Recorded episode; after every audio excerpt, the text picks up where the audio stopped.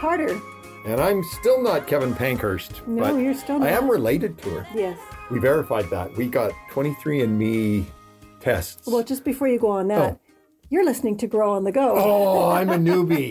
Oh, wow. That's okay. Kevin and I mess it up most of the time. Wow, Um, sorry. Yeah, we did get 23andMe results. It was really fun. And we now have proof beyond what we already knew. That you're Kevin Panker's I'm dad. Kevin Pankhurst. And that. Kevin is not adopted. Although she's wondered from time to She time. She has wondered. Um, but no, she is not adopted.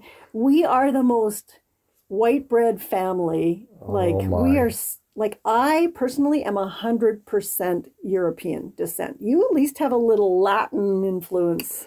Yes. Yes, this, Yeah. this is why I'm such a romantic man. Yes, I am quite a romantic man, at least in my own head. You have very romantic moments, that's for sure. You also have I'm very- only a little bit romantic. You you So that's why I have moments. right. yeah, so there were no surprises. Uh, thankfully, we're not, um, we don't have a high predisposition toward dementia, which we were kind of worrying about because I'm not convinced. I think it's already happening. during COVID, and I mean, we're not joking, and dementia is no joke. It is not a laughing No, matter. and um, but during COVID, and you know, which has of course coincided with us aging, as of, I guess it has with everyone, um, we have noticed our memories have become really poor. I often can't find a word I want. I don't remember having a problem. yeah, exactly, It's bliss. exactly. At any rate, Kevin's still suffering from the consequences yes, so she has COVID. COVID, again. Well, had COVID again. She's done now. Well, she's done now, yeah, but she's her still voice is her voice is just terrible. Yeah. and she has a major role in a community theater project, Seussical the musical.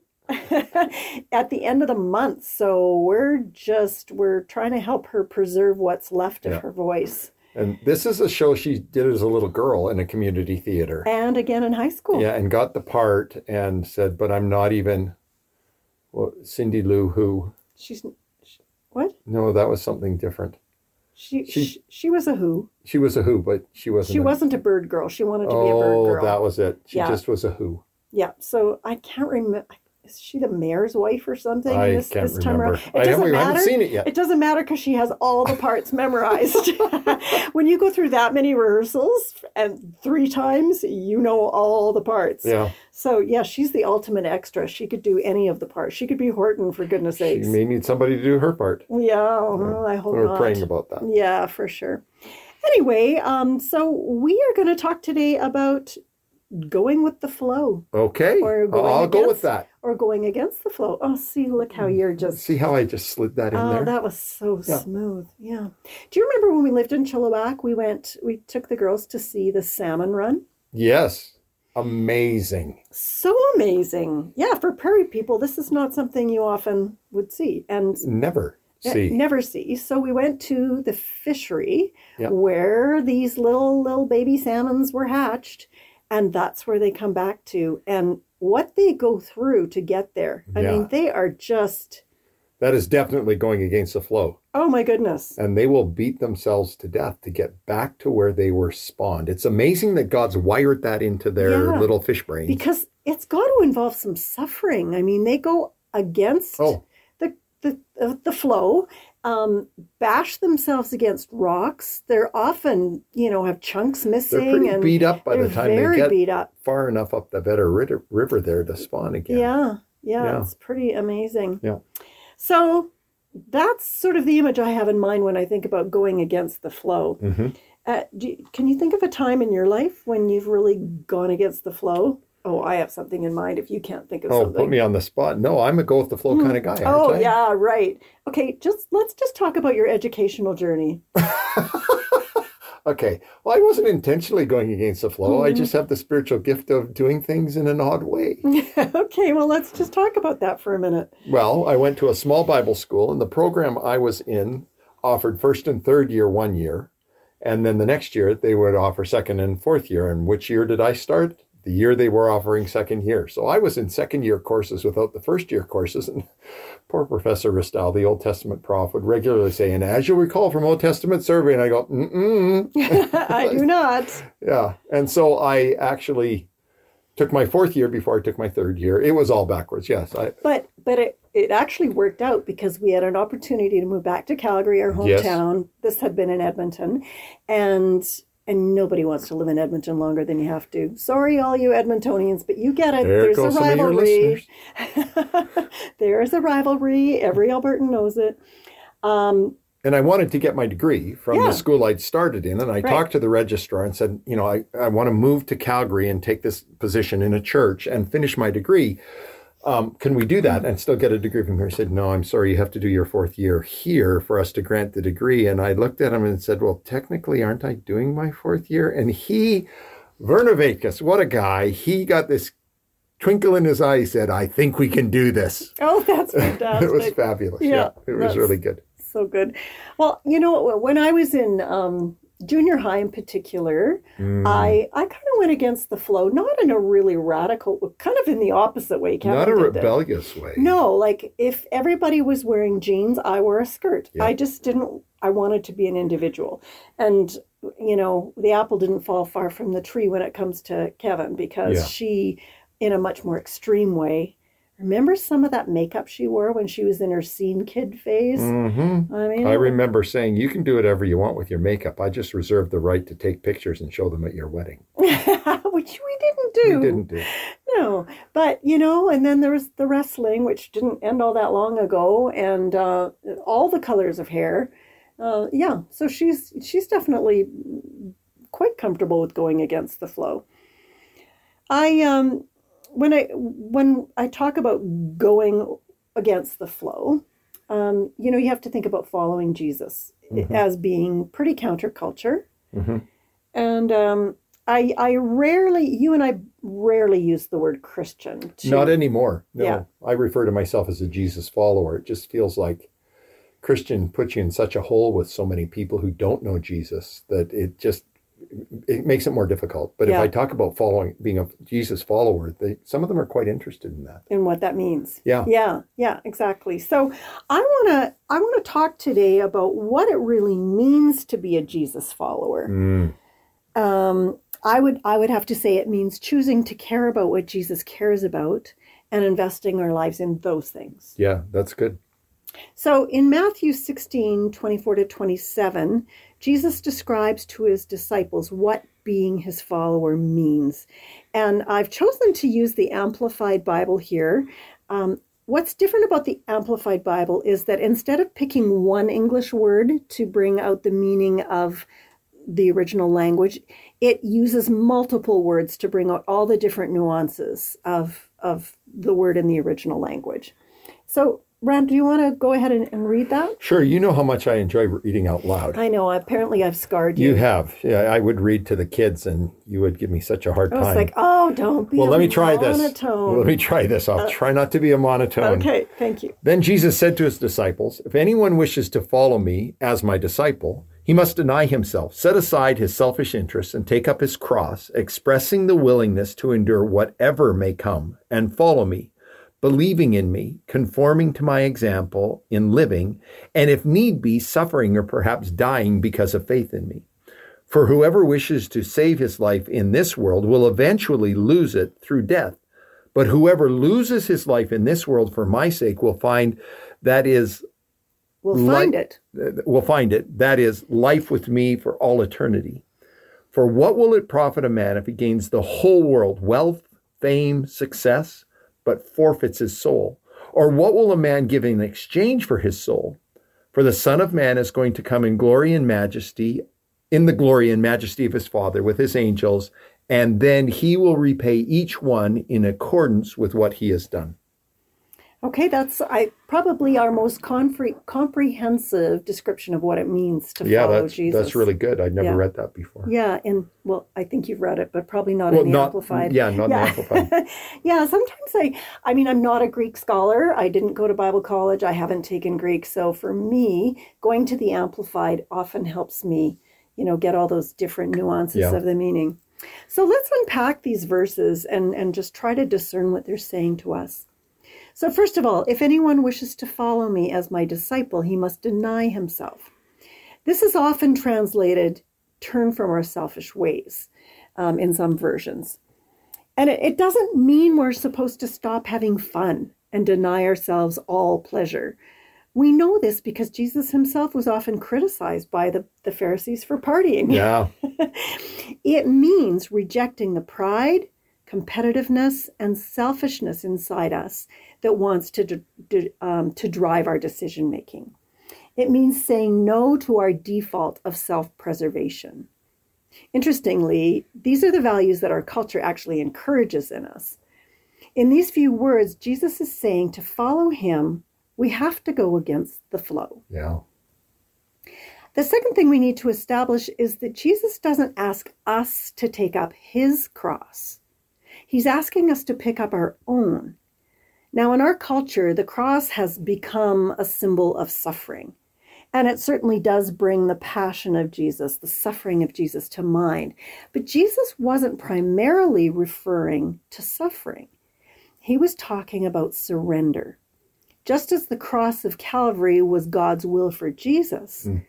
our personal cross is symbolic of God's specific will for us. yeah. That's right. That's very good. So, what fears does that bring up in you? The idea of surrendering, taking our own cross, whatever that means. Well, I think um, I think that's an area that I've certainly grown in over my Mhm. years of following Jesus. But early, it meant I might not get to do what I want to do, and I wanted to do what I wanted to do. So Mhm. surrender was a really difficult thing in a few different areas for me. I, I kind of remember as kids, everybody, the, the unspoken fear was that Jesus would make you go to Africa to be a missionary. Yeah, Remember well, that musical, that youth musical you directed? Um, let's see. I, I want. Uh, anyway, it had a Oh, yeah, line I'll give you. about. It talked about. I didn't direct that particular one. It was somebody else, but I talked about Lord. I'll give you everything except my uh, Reebok sneakers and my Levi 501s, and please don't make me a missionary. You know, Yeah, I'll go right. anywhere, but don't make me a missionary. Yeah, exactly. Um, so when Jesus asks us to follow him, he isn't talking about tracking his footprints long after he's gone. The word Jesus chose in his native tongue means to follow closely. So I have a picture in my mind of what that means, but I know you have a picture in yours too. Sorry. What it means to follow closely. Oh yeah. Well, before I went into ministry, I worked for a company that sold and serviced fire alarm systems, and part of my job was to go meet electrical contractors while high rises in Calgary at the in the time were being built. So they were just a hole in the ground, just to make sure they knew what they needed to do to Mhm. install the fire alarm and wire the fire alarm properly. And so I went onto a job site and I found the foreman. I asked him if he had any questions. He said, "Sure, follow me." And we climbed out of the hole. And in the parkade of a building, a, a previous building that had already been finished was their their site office. So he said, "Follow me." And I'm following along, and I have ADHD, so I don't always pay attention. I'm carrying my big, oversized briefcase with all my tools and papers and stuff in it, and I'm following him. And he walked into one of those revolving doors, Oh, yeah. and I followed. I was following close enough that I walked in right behind him, which was fine until that little triangle sealed, and suddenly these two oversized, very large men With no oversized with an oversized suitcase i could no we could no longer take normal steps we were stuck and he turned around and he gave me this foul look and anybody inside the building saw these two guys taking these little baby steps to get the door moving again until we could spill out into the lobby he was not pleased Oh, that's hilarious. Yeah. Well, it doesn't annoy Jesus when we follow him closely. That's right where he wants us. He wants to guide us by speaking into our deliberate thought processes and decision making. And through his Holy Spirit, he also informs our intuition over time as we get to know him more intimately. Mm-hmm. following Jesus closely means, first of all, spending time with him, conversing with him in prayer and reading and studying his love letter to us, the Bible. It also means what doing what he would do, saying what he would say, and loving as he would love, as if he were in our mm-hmm. situation, in our relationships, in our shoes, basically. Yeah, that's a high bar. Yeah, no kidding. Yeah. So you were at a speaking engagement Oh, once, and you met an Egyptian man, and I just remember how impacted you were by that. So impacted by this young man. His name was Sam. He was a young adult, and he was at the the Bible school in Calgary or the seminary in Calgary. He was working on a degree and uh, thick accent. English was not his first language. I got to know him a little bit and talked to him over lunch. He he, he told me he grew up in Egypt. And I noticed he had a very small cross tattoo just in the web of his hand between his the web that is made by your index finger and your thumb Okay. just sort of on the top of his hand there. And I asked him what that was about. He said, Oh, that. Well, in my country, which was a Muslim country, if you're a Christian, uh, you, you, you, you're abused. You, you, if, if you're in a car accident and you're a Christian, It's your fault. it's your fault. Yeah. If somebody falls in front of your house and you're a Christian, it's your fault. If you fall in front of somebody else's house, it's your fault. And he said, when I actually, I grew up in a Christian family and the culture's divided into Christians and Muslims. He said, but when I accepted Christ as my savior, I wanted everybody to know that I was a Christian. And so I had that tattooed on my right hand. So whenever I would go to shake somebody's hand or greet them, they would automatically know that I was a Christian. And his goal was to get his seminary training so he could go back and train other people to be pastors in Egypt. wow. Talk about going against the flow. Yeah. I mean, and knowing that there's no expectation of justice for Christians. No. Um, and their standard of living is is generally quite low. Life is difficult. I mean, he really understands what it means to carry a cross, Yes. like literally, Literally. on his body. Yeah. And so did the early church. They were well acquainted with crucifixions. They weren't mm-hmm. just kind of doing Roman culture nine to five with house church on the weekends. They understood in a way that's harder to grasp in our context that following Jesus is a whole life proposition. Yeah. Hmm. Jesus follows up his invitation to follow him with these words Don't begin until you count the cost. For who would begin construction of a building without first calculating the cost to see if there's enough money to finish first? Otherwise, you might complete only the foundation before running out of money, and then everyone would laugh at you. They would say, Oh, there's the person who started that building and couldn't afford to finish it. Well, that's pretty self explanatory, but then Jesus seems to totally change the subject, and he says this Salt is a good thing for seasoning, but if it loses its flavor, how do you make it salty again? Flavorless salt is good neither for the soil nor for the manure pile. It's thrown away. Anyone with ears should listen and understand. Okay, so we're listening, but we may be struggling to understand. now, there are a few different interpretations of, of the meaning of this salty statement of Jesus. You know, some uh, there there are scholars have tried to figure okay, what's he actually getting at with the salt thing? Here's what I've landed on after some research. Salt was common in, in Jesus' context because of Palestine's proximity to the Dead Sea. And the salt was used beneficially for preserving food, but had, it had also historically been used maliciously for uh, destroying the crops Right. of enemies Yeah. um, by contaminating the soil. So both of these uses of salt required that the salt permeate the surface where it was applied. It couldn't just be sort of sprinkled on top. It had to be thoroughly and generously assimilated. And I think that's the point for us. Um, it's a great analogy. True discipleship or followership of Jesus isn't a side or- order. It has to be the full meal deal. And and I think there's another lesson here. Salt in Jesus' day was not of the same quality we buy today. At least that's one theory. It could over time actually lose its saltiness. So when people in the first century talked about unsavory salt, they were understood to be speaking of something that with absolutely no value. Like it was worse than useless because you had to find a way to get rid of it. And you gave me an analogy earlier for this. Well, yeah, if you're walking along and somebody's taking a double A, just a regular double A battery out of some device and throwing it in the gutter, there is nothing more useless than a worn out, used up battery. Non-rechargeable battery, and now you have to take it to some to special place to get rid of the recycling thing. place. Yeah. yeah. That's that is a really good analogy. The, the reality is if we choose to invest only a portion of our lives in what matters to God, a dash or a sprinkle, or worse, pretend to be invested but without expressing it in, in our decisions, we are literally not worth our salt. Yeah. Clinging to our, our comfort, our security, and valuing those things above what God values results in a, a shallow, unfulfilled, and self focused life.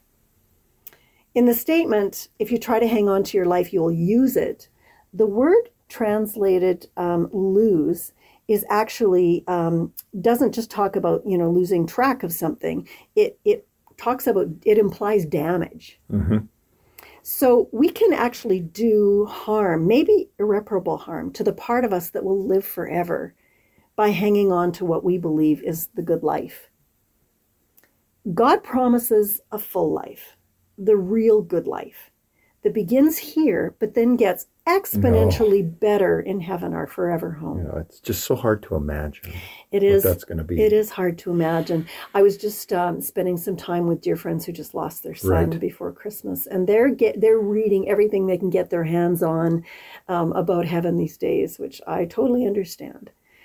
But in John ten ten, Jesus said, "My purpose is to give them a rich and satisfying life." And of course, he also said, "For God loved the world so much that he gave his one and only Son, that everyone in who believes in him will not perish but have eternal life." So a rich, satisfying life and also an, inter- an eternal life. Mm-hmm. It's sort of hard to improve on that. When we invest in our short term comfort or happiness instead of eternal joy, we risk being sucked into a destructive lifestyle that may lead us away from God and the eternal life that He created us for. The Bible teaches us that when Jesus returns to earth to judge the nations, those of us who have a relationship with Jesus won't be judged the way people who have rejected God mm-hmm. will be, Yeah. but we will be evaluated on the outward expressions of our inner beliefs. Hmm.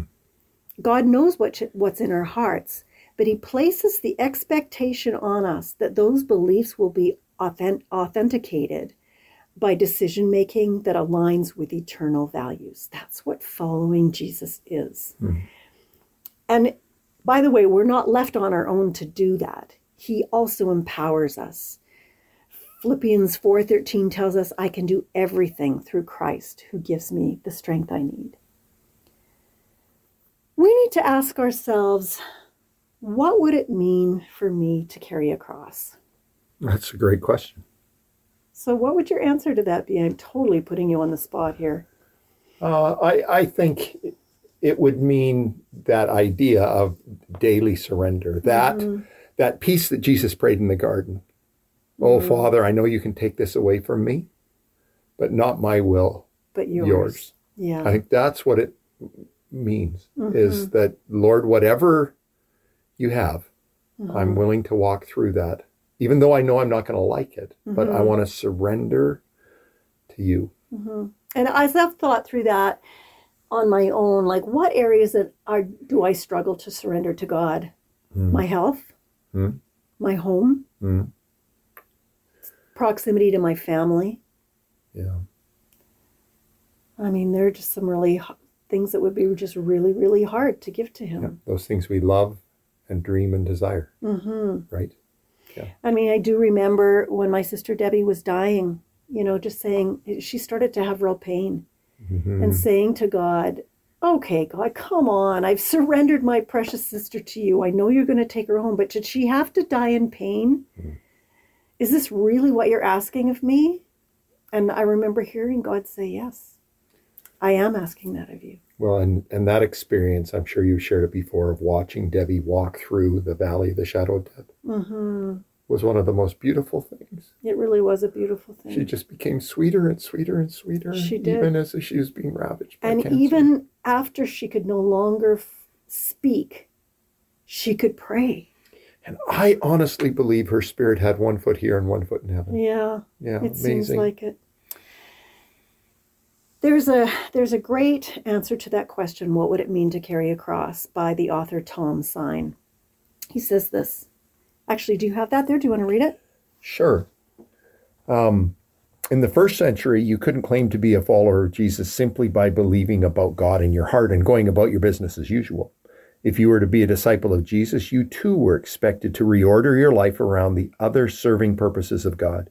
If you too chose to follow Jesus, it will require if you too choose to follow Jesus, it will require putting first things first, God's mission purposes before your economic aspirations or anything else. If you do it, well, if you do, it will likely necessitate reordering your time style, your lifestyle around a new set of purposes. For some, it may even involve quitting jobs or relocating as it did for those first disciples. Wow. Jesus is asking for our surrender. He wants us all in. Now, maybe some of us have never really given our lives to God. Maybe we've just kind of bought fire insurance by, you know, praying the sinner's prayer, Right. inviting Jesus into our hearts, asking for forgiveness of our sin just to escape hell. And maybe you live in a Bible belt where most people call themselves Christians without truly following hmm. Jesus. Real Christianity is not like an app we can add to our smartphones. It isn't like an accessory we can put on to enhance our outfit. It's not like an excursion we can add on to our vacation package. It has to go to our core and affect every single thing we do. There are some things that we can do to begin to take up our personal cross and follow Jesus. If you've kind of identified, okay, I clearly am not following, I am not surrendered. Mm-hmm. First of all, immerse yourself in scripture and allow God's Spirit to use it to align your thinking with eternal truth. Truth. Truth, Yeah. yes. It's easy for me to say. Yeah. And then accept the risk of loss. There's this incredible quote that you've probably heard before by Jim mm-hmm. Elliot, who was a missionary to Ecuador and was actually martyred for carrying his own cross. He said this He is no fool who gives away what he cannot keep to gain what he cannot lose. Mm-hmm. If you take up your cross and follow Jesus, you will have to swim against the cultural current, but you will also reap eternal dividends. Yeah, that's good. I think that's all we've got for you today on Grow on the Go. But I do want to remind you to follow us on uh, Instagram, Grow on the Go Pod. You can also sus- subscribe on your favorite app, including Apple Podcasts, Spotify, or iHeartRadio, or listen anytime using the MyJoy Radio app. I'm Donna Carter, And I'm Kevin Pankhurst's dad. and you're listening to Grow on the Go. Thanks for listening to Grow on the Go. Share this episode on social media and find more great programs at faithstrongtoday.com.